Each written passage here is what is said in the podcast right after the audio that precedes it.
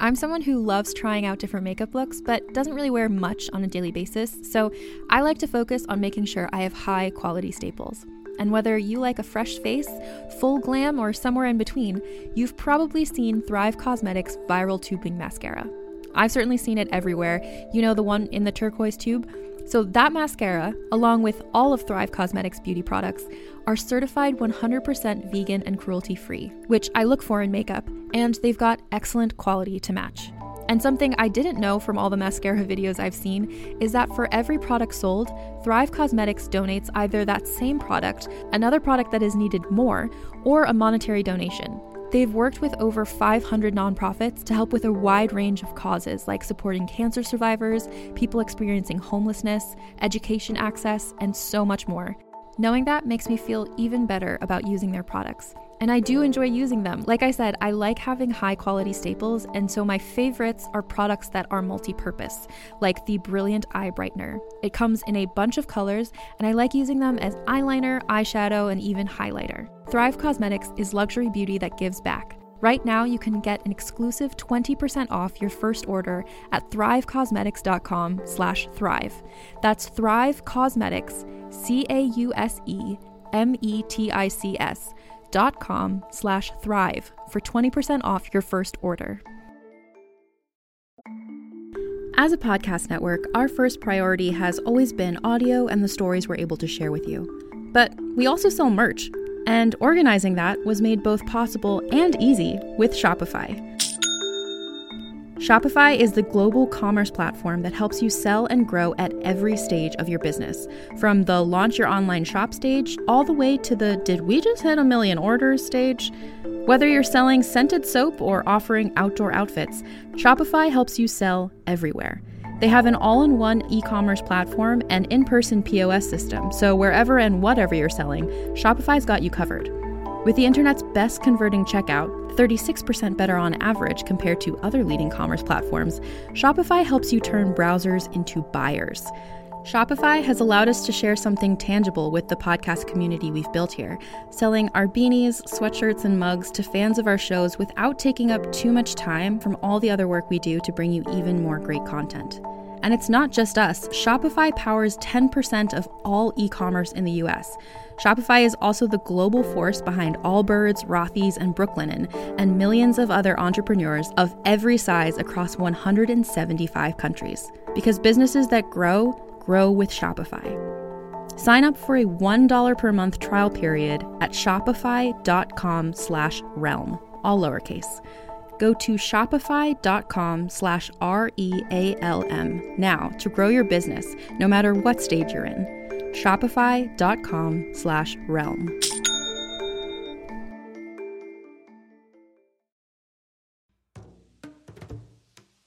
Calling all lovers of mystery and fans of a good story. If you haven't already heard me talk about June's Journey, you're in for a treat. It's time to don your detective hat in this free hidden object mobile game that delves into the captivating journey of June Parker, a self proclaimed detective on a quest to unravel the mystery surrounding her sister's untimely death. In June's Journey, you get to play as June, deciphering clues and unveiling secret plots within thousands of beautifully illustrated scenes. And did I mention it's set in the glitzy 1920s? New chapters are added weekly, so you will never run out of new thrills to uncover, and you can also personalize and decorate your very own Orchid Island where the story takes place. How sharp are your detective skills? Find out when you download June's Journey on your Android or iOS device, or play online via Facebook Games. Your detective journey awaits.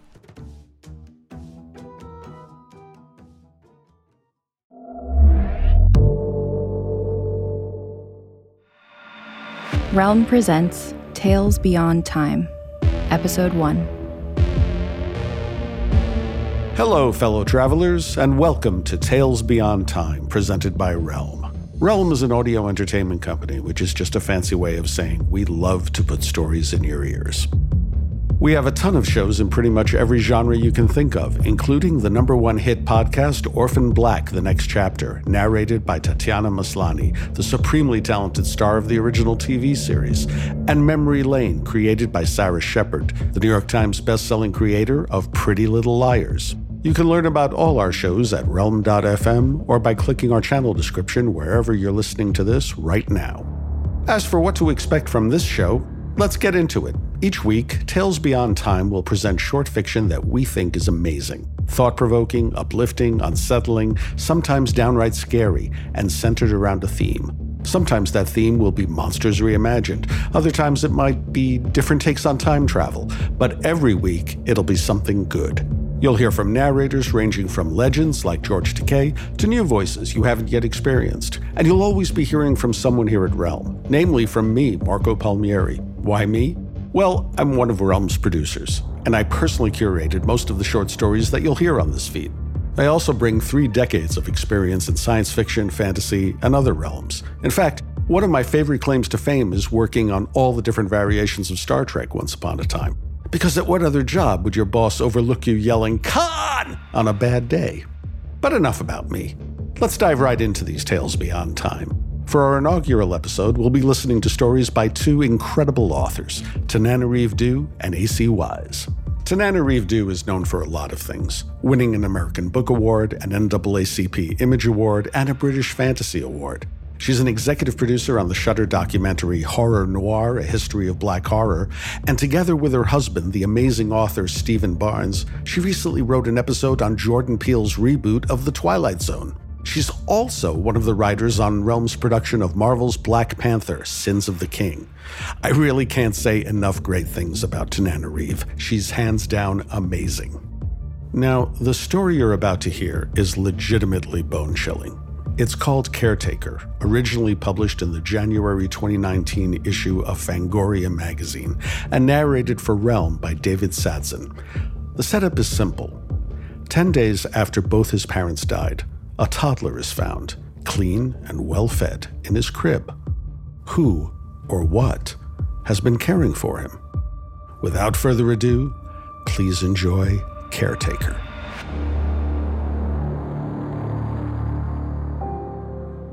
Caretaker. Toddler survives in apartment for 10 days after murder suicide. Gracetown, Florida. A Florida toddler, two year old Carson Emery, has been rescued from a Gracetown apartment building after 10 days, apparently left alone after his parents' murder suicide. Police report that the child was found clean and well fed in his crib. In the room across from his, the bodies of his parents, Frank Emery, 35, and Rochelle Emery, 32, had been decomposing behind a closed door. Because of a bedroom window that seemed deliberately left open during the recent cold snap, no other residents in the building realized that the bodies were in the top floor apartment. Residents say they never saw anyone enter or leave the apartment the landlord believed the family was out of town and was collecting their mail. The one thing we know for sure is that this child didn't take care of himself, said Gracetown Police Chief Althea Grant.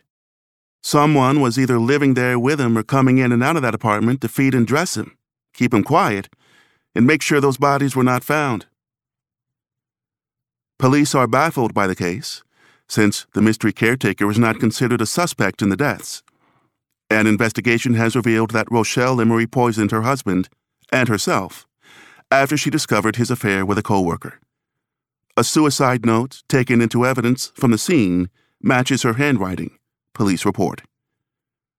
Frank Emery taught math at Tallahassee Community College, and Rochelle Emery wrote about magic and ritual in a popular blog called Gracetown's Things Unseen. Carson Emery, now in foster care, is an only child. The family's dog is missing. Police would like to talk to anyone who might have information about who helped him survive his ordeal.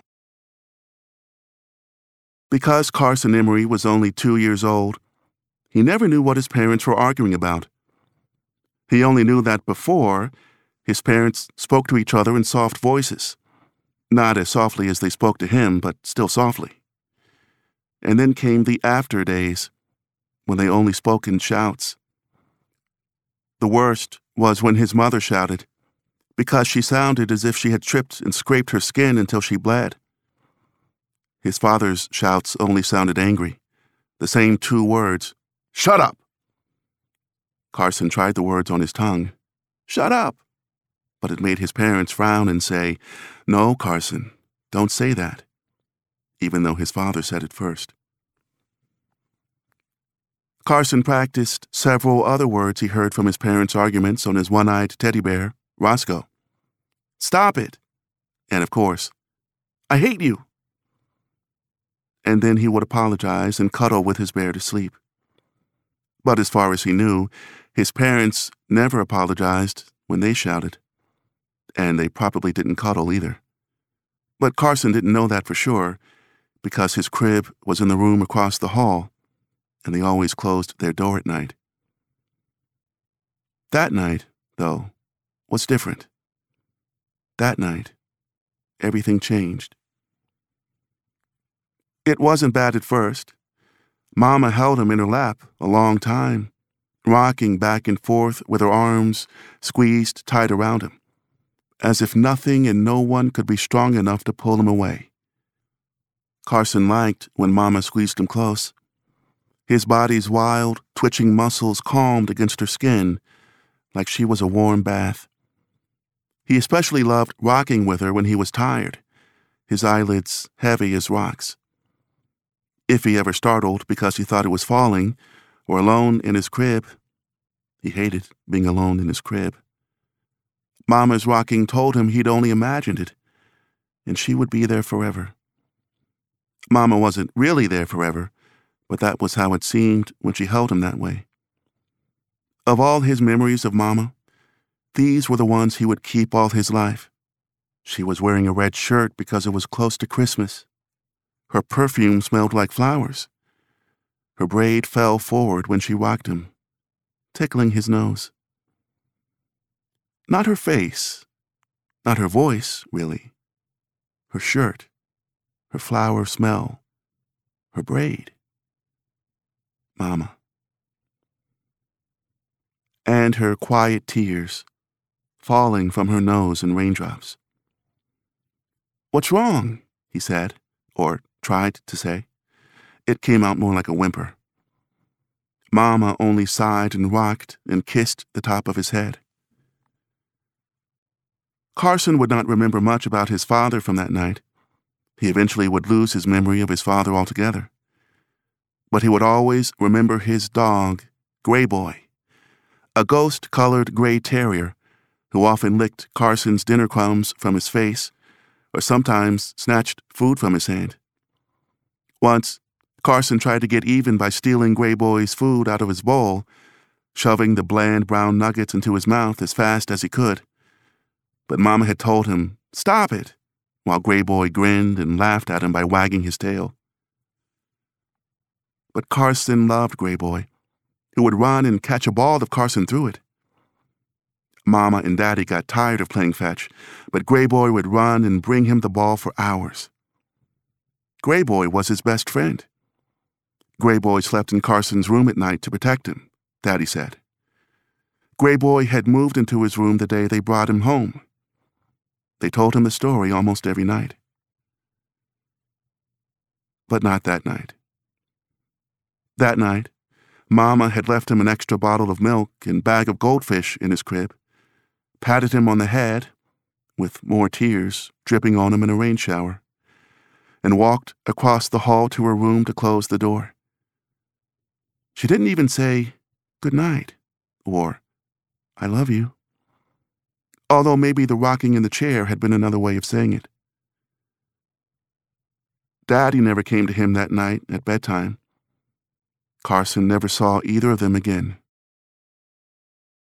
In the few seconds between when Mama opened her bedroom door and rushed to shut it again, Carson heard something he hadn't noticed before moaning. The voice was as low as a grown man's and as helpless as a child's. Carson wondered whose voice that was and why he hurt so much. And it was Daddy. He was hurt, like the little girl Carson had seen bleeding in the ER, and Mama had said, Well, at least you're not hurt that bad, huh, Carson? Even though the bump on his head hurt worse than anything in the world. He wouldn't have had the bump if Daddy hadn't pulled his arm so hard and made him bump his head. And when Mama had said, How did this happen? Daddy had told her a lie, saying Carson had been running and tripped. And Carson had started crying because the lie hurt worse than the bump on his head. Mama had looked at him and said, Honey, we've told you, instead of, Poor sweet Boo. And Carson had started screaming with rage. And now Daddy was hurting just like he had, maybe even worse. Carson wondered, Did I do that to Daddy? If he had, he hadn't tried to. That trip to the ER had been days ago, and Daddy had whispered to him that night, I'm sorry, little man. That won't ever happen again. That was the first time Carson had seen Daddy cry, when Mama wasn't with him. Carson hadn't thought about Daddy's hard yank again until he heard his soft moaning behind the click of the door. What Mama said was louder than the moaning, so Carson heard her even after the door was closed. That's what you get, baby. That's what you get, baby. Those didn't feel like the right words. She'd called Daddy baby like she used to, but Mama's voice had sounded wrong, too, as if, just maybe, she were smiling. Keep on singing. This is my new favorite song, Mama said, although Carson didn't hear any singing or music. Carson almost, almost heard another moan. Carson knew something was wrong in his bones, even if he couldn't understand what. But when a long time went by, ten seconds to him was a long wait, and he didn't hear Daddy moaning for sure after Mama turned the TV up loud. Carson remembered the second bottle.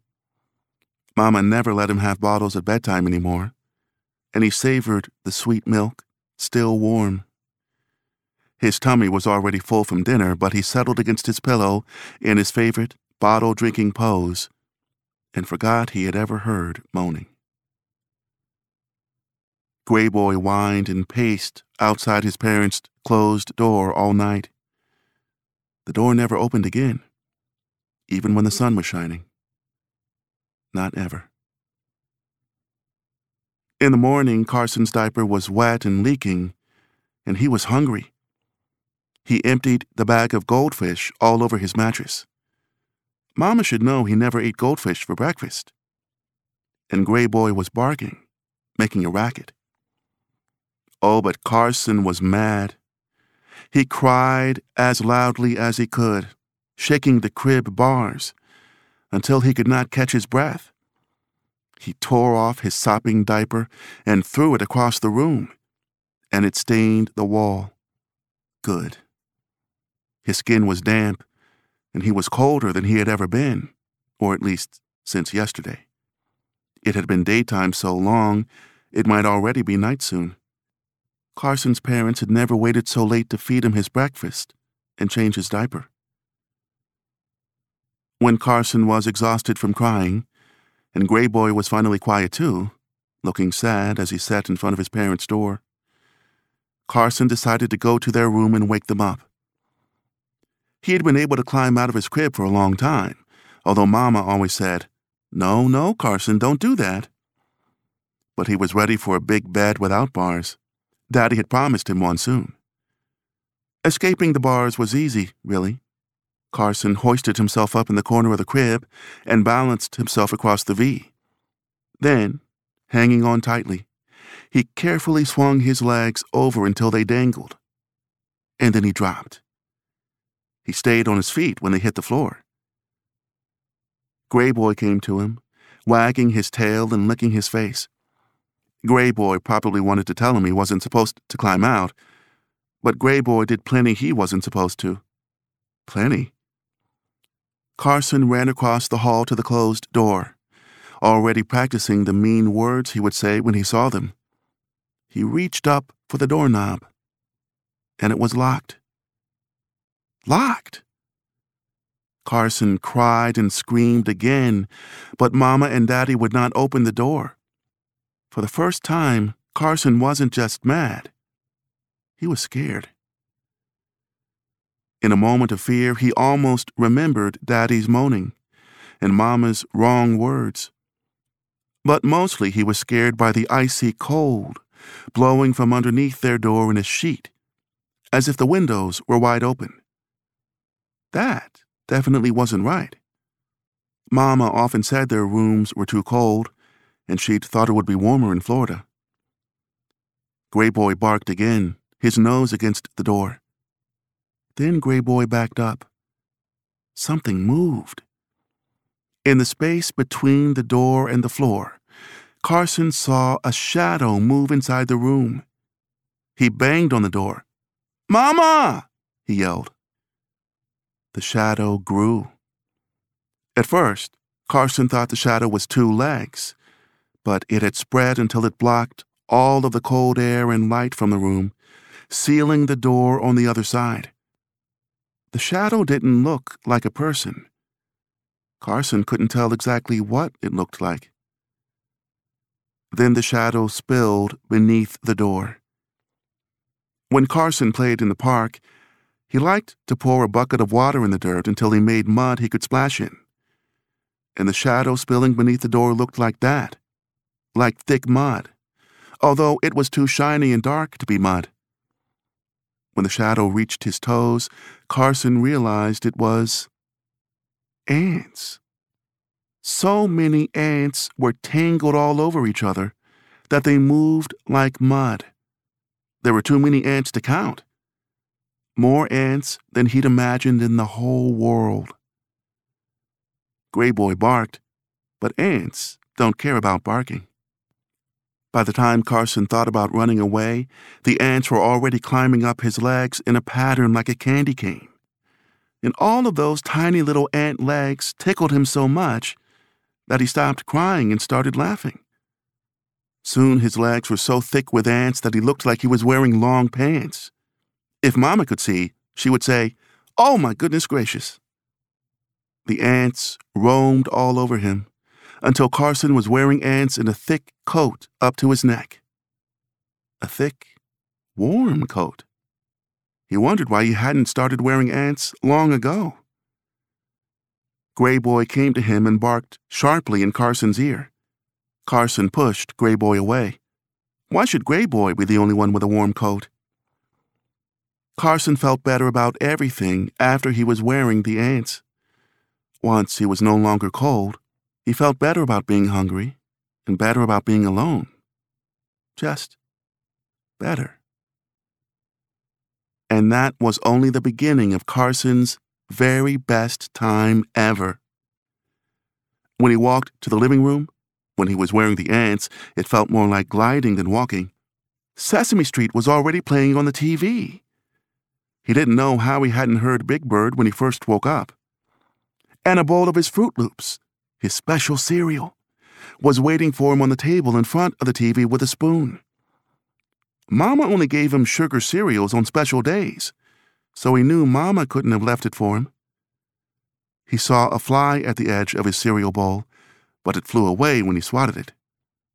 Carson heard a clanking sound from the kitchen. When he looked up, no one was there, although he'd seen a shadow streak across the wall in the blink of an eye. Gray Boy had seen it too. Gray Boy barked and ran chasing it until he was behind the tall counter and Carson couldn't see Gray Boy anymore but Carson heard a yelp. Gray Boy's yelp bothered Carson, yes, but it was only one. And before Carson could wonder about why Gray Boy had made such a sound, the volume on the TV went higher, and Big Bird was dancing, and Carson forgot all about Gray Boy for an hour, maybe two. For the tiniest moment, Carson almost thought he saw Gray Boy being dragged across the floor behind him on a bed of ants. But when he turned around for a better look, Gray Boy was gone. He almost heard his parents' door open and close again. Carson never saw Gray Boy again either.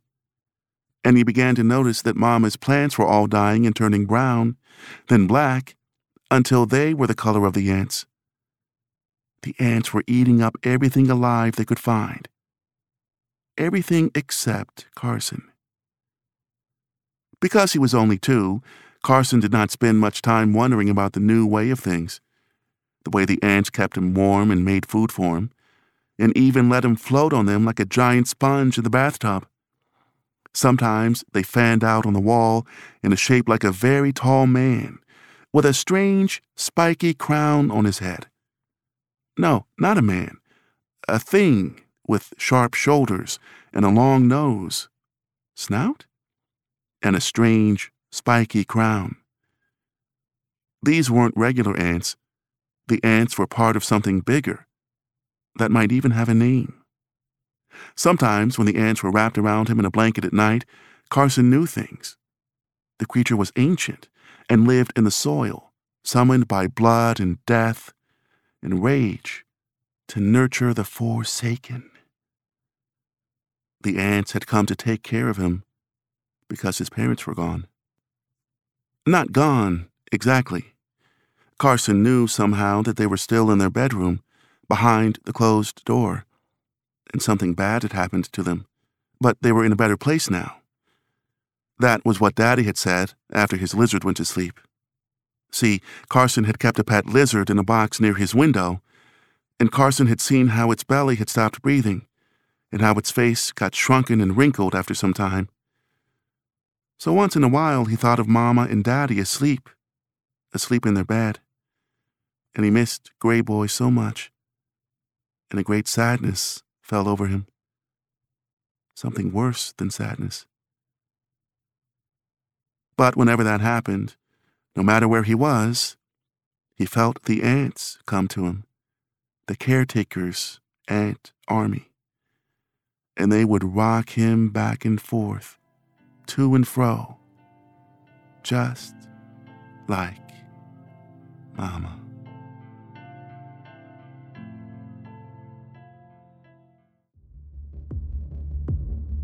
Well, fellow travelers, was that a doozy or was that a doozy? If you feel like you need to turn on all the lights and, I don't know, make a batch of cupcakes and watch Nailed It or something, I wouldn't blame you. But don't, because I have just the thing that'll help. Our second story is, shall we say, a bit more whimsical. Award winning writer A.C. Wise has created a delightfully fun step by step guide to hosting your very own murder mystery party. It's sort of a love letter to haunted house stories, like The House on Haunted Hill, or The Haunting of Hill House, or every other movie or TV show with the words house and haunt in it. A.C. Wise has been a finalist for the Nebula Award, the Sunburst Award, the Lambda Literary Award, and the Aurora Award and I couldn't be more excited to share some of her stories in audio for the first time anywhere. For your listening pleasure, here's How to Host a Haunted House Murder Mystery Party, originally published in issue 12 of Bourbon Penn and narrated for Realm by Caitlin Kelly. How to Host a Haunted House Murder Mystery Party. Choose your setting. Find a large house with lots of rooms. One where the light switches are far enough away from each door that your guests will have to step into the room to turn them on. If possible, find a house where the electricity is fragile. Keep an eye on the weather report and schedule accordingly. A basement and an attic are essential, the former with a wood pile and a cast iron stove the latter with dress forms, an old hobby horse, dolls no one has thought about in years, and at least one antique steamer trunk large enough to hold a body. There should be mirrors in odd and unexpected places.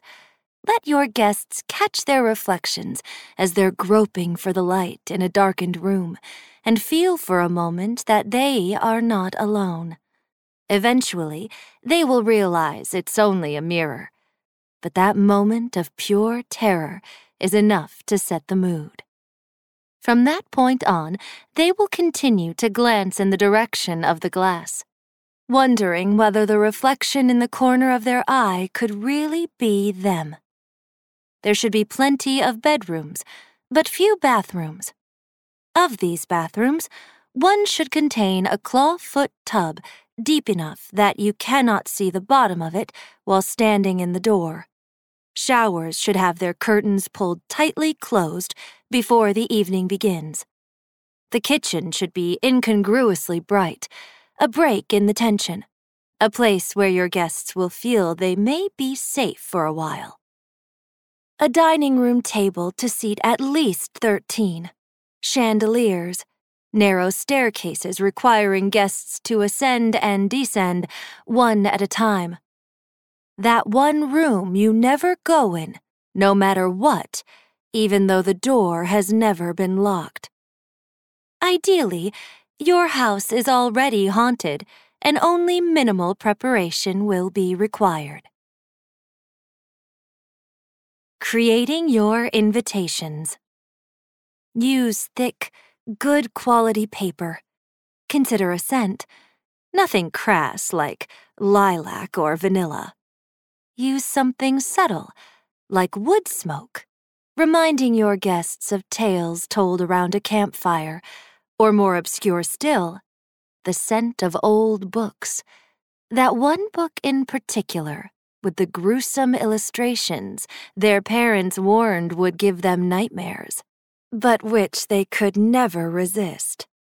The book they returned to again and again for the awful, delicious, and terrible thrill, reading it by flashlight under the covers, and later waking, screaming, betrayed by those same covers meant to keep them safe. That smell. The invitations should be done in calligraphy to add a touch of class. Deliver the invitations by hand. No postmark, no return address. Invite extra guests. Invite at least one person liable to turn up late. Provide at least one guest with the wrong address so they become lost along the way. They will consider themselves lucky later after the fact, once all is said and done. Every tale needs a survivor. Don't be concerned if you don't have 13 close friends. The evening will work better if your guests are unacquainted with each other, at least on the surface. Do not be concerned that your guests will refuse. There is no doubt they will attend. They always do. Not for the secrets you know about them, and you do but for what they have come to know about themselves in the long, lonely years they have spent waiting for just such an invitation to arrive. When the invitation comes, it will be a relief. They will be able to let go of the sense of dread, the one they have never been able to name. They will breathe out and say, Ah, yes, here it is at last. Most of them are long past thinking they can be forgiven. Some are even past believing they deserve this. No, they need this. A ghost to give shape to their pain, a physical manifestation of their loss and guilt. They will come because the ghosts you can offer them are the only way they can make sense of their worlds. A better question to ask before your evening begins. Why are you compelled to invite strangers to participate in your game? Do you still believe you can be forgiven? Do you believe ghosts are a communicable thing, able to be passed off to an unwitting individual passing through your door? Making introductions. No real names will be used. The first guest shall be called Madame Edamame. The near palindrome delicious, yet slightly unsettling. It will show your guests you have a sense of fun. There's no real harm to be had here. Next will be Miss Foster. Not Mrs., not Ms., Miss. It is old fashioned and infantilizing.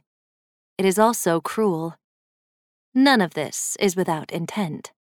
Where Madame Edamame's name is meant to put your guests at ease, Miss Foster's is meant to pull the rug out from beneath them. Everything is uncertain here. They are on dangerous ground. Miss Foster has been in and out of homes where she was never entirely welcome her entire life. Always the changeling, never the adopted child. For all intents and purposes, she is still a child, hungry for acceptance and love, desperate to fit in. Did her families hurt her? Did she hurt them? Does she smell faintly of ash and the ghost of old fires? A little mystery in the guests adds to the mystery in the game. Some names will be more common. This is Mr. Evans. Just that. Nothing less, nothing more. There is also Mr. Espadrille, young Mr. Cleves, Mrs. Hanover, Father Crispin, Elizabeth, no last name given, Mr. James, Mr. Otterly, and Captain Frank. There must always be a military officer invited to such affairs, though Captain Frank prefers her given name of Jane. She's put the war behind her after all, even though she will show up to your party wearing every medal she's earned. Don't forget to count yourself. You are a part of the game as well. Cocktails to set the mood. Start with the classics old fashions, sidecars, Manhattans. These will give the party a timeless air and help disconnect your guests from place and time. Strengthen the illusion that they have been lifted from the world they know and set adrift in some past. But not their past, mind you. It is still safe here, still fun. Even those guests who do not usually partake, or who have been known to imbibe too much and therefore have sworn to abstain, may feel compelled to accept your hospitality on this particular night. One drink, so as not to be rude. One drink to ease the pressure of being among strangers in an uncertain situation. Drinks to loosen tongues and smooth the way it is easier to mingle with a drink in your hand. A drink or two, or many, will allow your guests to leave their baggage behind, at least for as long as it takes them to reach the bottom of each glass. Dinner is served. Dinner will be tense, despite the alcohol, or perhaps because of it. At this point, your guests will begin to question their decision to play along. They have always known they would, yet self doubt will leave them restless. Do not be concerned, all is going according to plan. There will be wine brought up from cellars the house doesn't have scotch, whiskey, brandy, and vodka in well chilled glasses. This is when the first ghost will appear. It will be no more than a flicker of movement at the corner of the eye. Perhaps Mrs. Hanover will be the one to spot it, and her hand will fly to her mouth. Perhaps it will be Mr. James. He will start, jerking his chair back from the table as though pulled by some unseen hand. A fork will be dropped, or a glass may break. If you are especially fortuitous, the power will choose this moment to blink but it will remain on. Nervous laughter will follow. Dear me, aren't we all so silly here, jumping at shadows? Tisk tisk. None of your guests will admit to the ghost they've seen, the one they've always known to be waiting for them here. One can only outrun their past for so long. Smile. Get through the meal despite the tightness in all throats the lack of appetite, the sense of some worse blow about to fall. Everything will be fine. The late arrival, aka the 13th guest. He's a motorist whose car has broken down. Or perhaps you invited him. Who can be sure? Let's call him Mr. Perkins. His name is not important. Now your quota of 13 guests is complete. Rain will drip from the hem of his coat, and his overshoes will leave puddles on your floor. His arrival is heralded by a crash of thunder. Maybe one of the other guests lets out an involuntary gasp. Despite the lingering sense of unease, the other guests, consciously or not, have come to think of your party as their own. There is a proprietary sense. They are survivors thrown together to persevere against all odds. Mr. Perkins is an outsider. They have been in this together since the beginning. He has not. How can they trust him? He does not belong. Your party is going swimmingly so far. Dealing with potential pitfalls. The problem is, your house is actually haunted. This was never a game. There is a strong likelihood someone will die in earnest before the evening is done. There is no known solution to this pitfall. Do not be concerned. This is a feature, not a bug. Entertainment, variant number one The Seance. After dinner, bring out the Ouija board. There is no need to procure one beforehand. There are many closets in your house of many doors. One of them has a board. It is wrapped in your great aunt's favorite tablecloth tucked away on a top shelf behind a pair of boots no one has ever worn.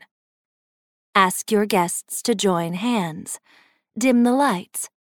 Perhaps the power is already off by now. Light candles, either out of necessity or to set the atmosphere. Before the game begins, ensure no one is touching the planchette. It will move regardless. It will spell a name, which none of your guests claim to recognize, though at least two of them do. Mr. Otterly, or perhaps Elizabeth with no last name, will leave the table in disgust. They will consider departing the house altogether, but something will compel them to stay. There is a pressure, not visible but certainly tangible, standing just before the front door. To pass through it is to drown. To pass through it is to have all your worst experiences dredged up from the bottom of your soul and wrapped around you like a second skin. No one ever notices it coming into the house. Everyone notices when they try to leave. You have ceased to notice it at all. Entertainment. Variant number two. Blind Man's Bluff. This game is traditionally played outdoors. However, your sitting room is more than large enough to serve. Perhaps it was once a ballroom? Draw the curtains against the lightning. Madame Edamame will wear the blindfold. Have your guests stand around her in a circle and spin her until she is dizzy and nearly falling down. The alcohol will help in this regard. As she reaches to steady herself, your guests will scatter and hide themselves away beneath the grand piano, behind the tight drawn curtains, inside the curio cabinet where the good china and glass figurines used to be displayed, the one with the shelves taken out long ago. Madame Edamame will stumble. She will call a name, possibly the name of one of your guests but not the name they have been given for the game. Inside the curio cabinet, where shelves used to be, there will be one heartbeat and two sets of breath. Behind the curtains, a stifled laugh. Beneath the piano, two sets of eyes peer out at the game, even though the guest hiding there hid alone. Madame Edamame will pretend not to be afraid. she will feel someone touch her hand. By the time your other guests think to help her, it will be too late. She will already have left bloody gouges on her cheeks, tearing the blindfold away. Entertainment, variant number three Exploration. This is the most popular variant. It always comes down to exploration and isolation in the end. A ghost for every guest, and each to their own. Divide the party into pairs and send them out in different directions. Your guests may be reluctant. There is safety in numbers, after all. Remind them that none of them will be alone.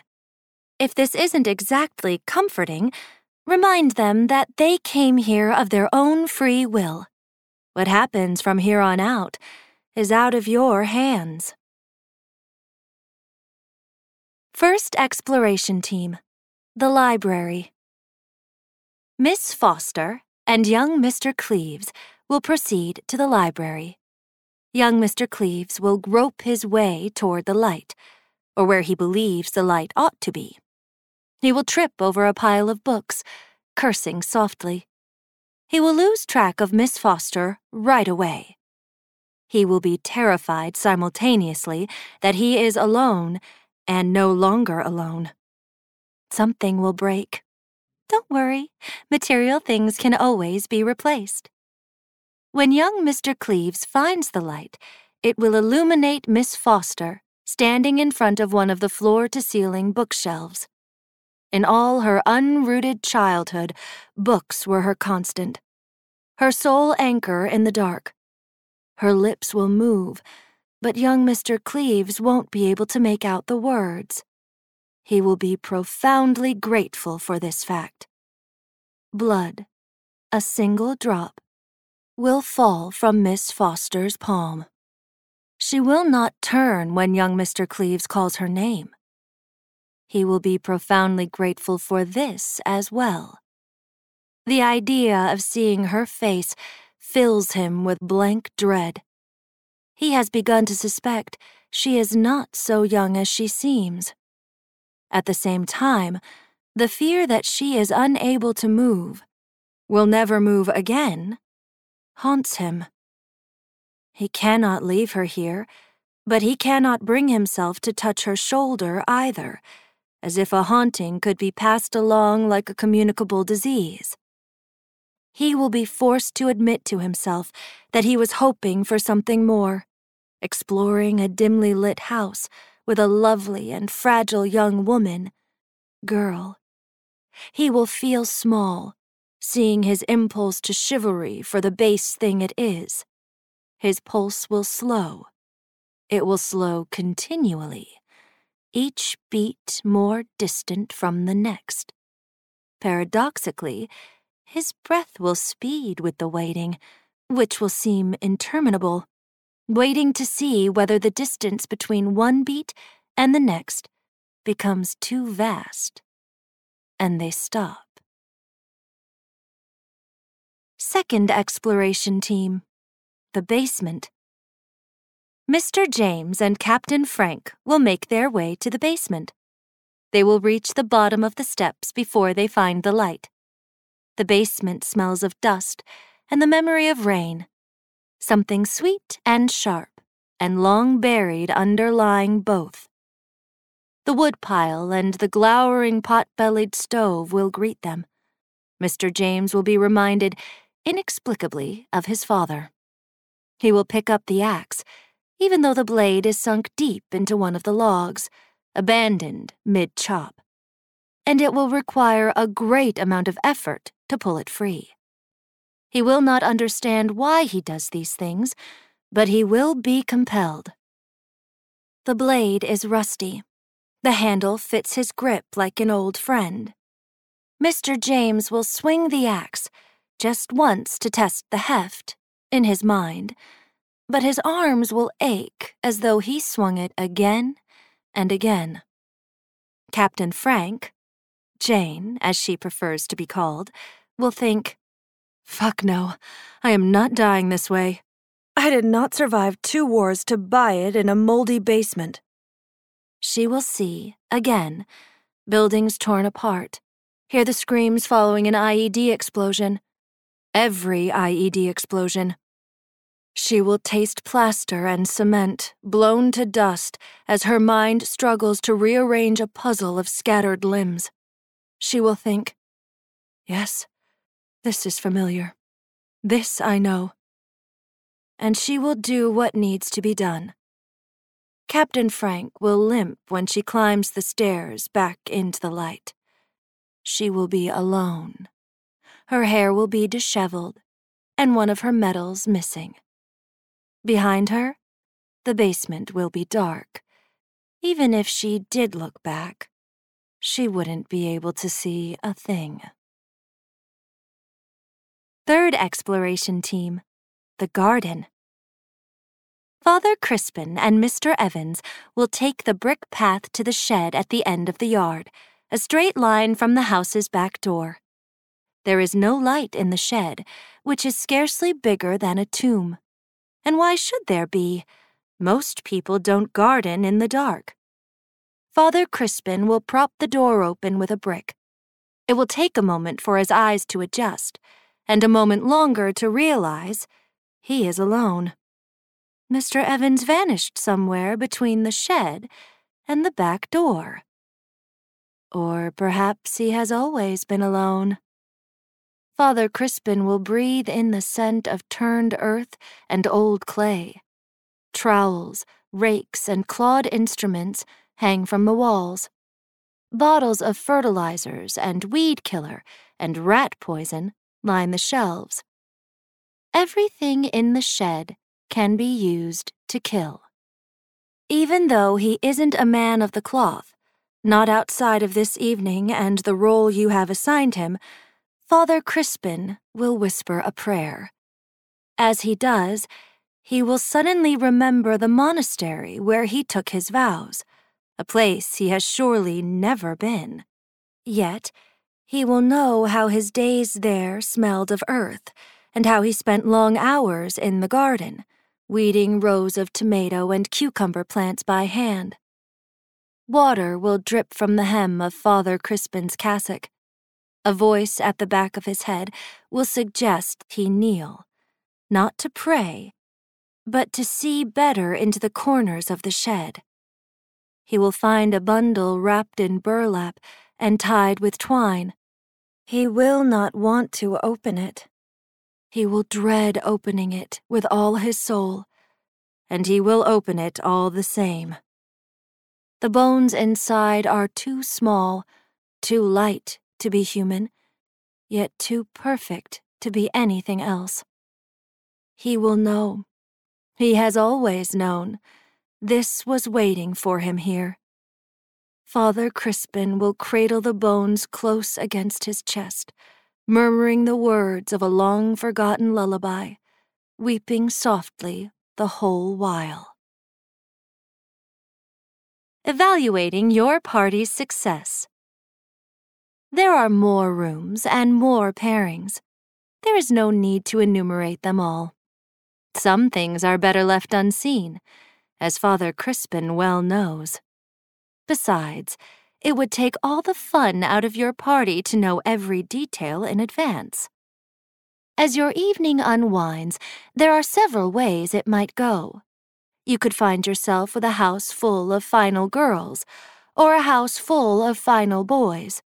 You could find yourself with a mix of both, or neither. You might find yourself all alone. It has happened many times before. Ideally, this is the part of the evening when you gather your guests to reveal how and where and who and why. However, it seems there is no one left to gather. You aren't even certain anyone has been murdered or whether there is any crime to reveal. There are human remains in your house, to be sure, but it is highly likely those have been there all along. All that remains is your own exploration, a foray through the empty rooms of your house to take stock of the evening's game. You may delay, hesitate, hem, and haw. But sooner or later, you'll have to climb the attic stairs and throw open the steamer trunk that is large enough to fit a body inside. You will have to descend to the basement, return the axe to its place, and use your fingernails to pry up the floorboards. You will have to go to the library and the garden shed, the kitchen and the conservatory. You will have to stand on your tiptoes in the bathroom door and hope that just this once you'll be able to see inside the clawfoot tub without entering the room. As the host, it is your duty to search every last nook and cranny to be sure. But to be sure of what? That you are alone? That you have never been alone?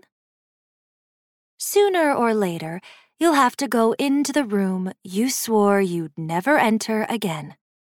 The door stands an inch ajar, waiting for you. You will stand in the hallway for as long as you can. Then you'll grope for the light, and there will be a moment of panic before you remember. All the switches are far away from all the doors. You must step into the dark. This darkness is physical, like dropping into a pool. It closes over your head, and maybe this time, just this once, you really will drown. Maybe it's better not to reach for the light. If you do, you'll know the faceless thing in the corner isn't just a shadow.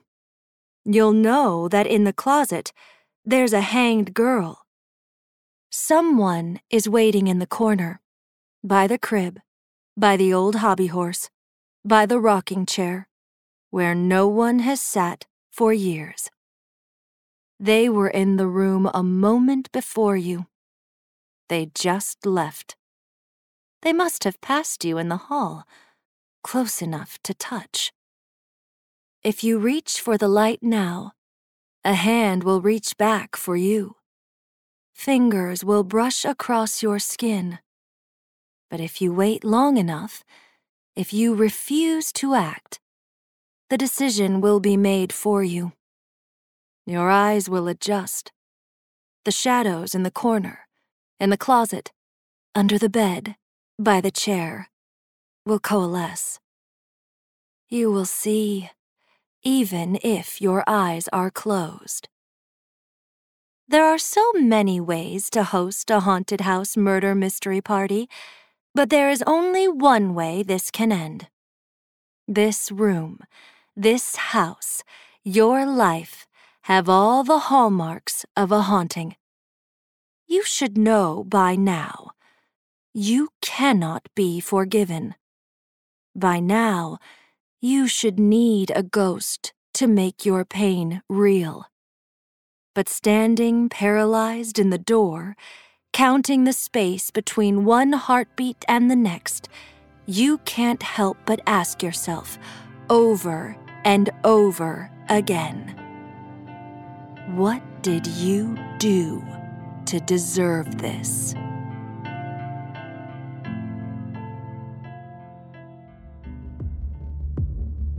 Want more horror? If you're looking for something intense, check out one of our newest shows, Silverwood, where a crack between dimensions has ushered in a monster and unleashed it upon some wilderness excursions in the California redwoods.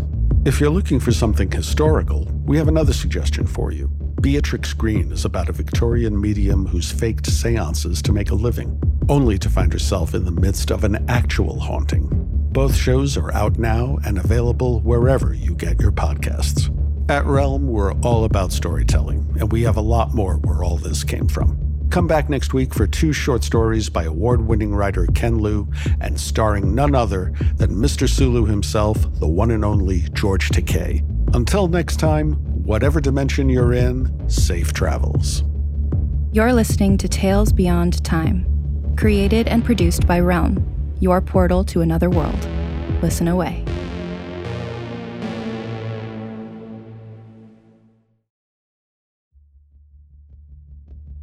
Tales Beyond Time, Episode 1, features Caretaker, written by Tananarive Due.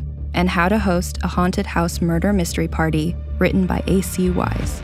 It's produced by Mary Asadolahi and Marco Palmieri, associate produced by Alexis Latshaw, and executive produced by Molly Barton. Hosted by Marco Palmieri and performed by David Sadson and Caitlin Kelly. Audio produced by Tie Def Studios. Additional editing by Nicholas Papaleo. Cover art by Kendall Thomas.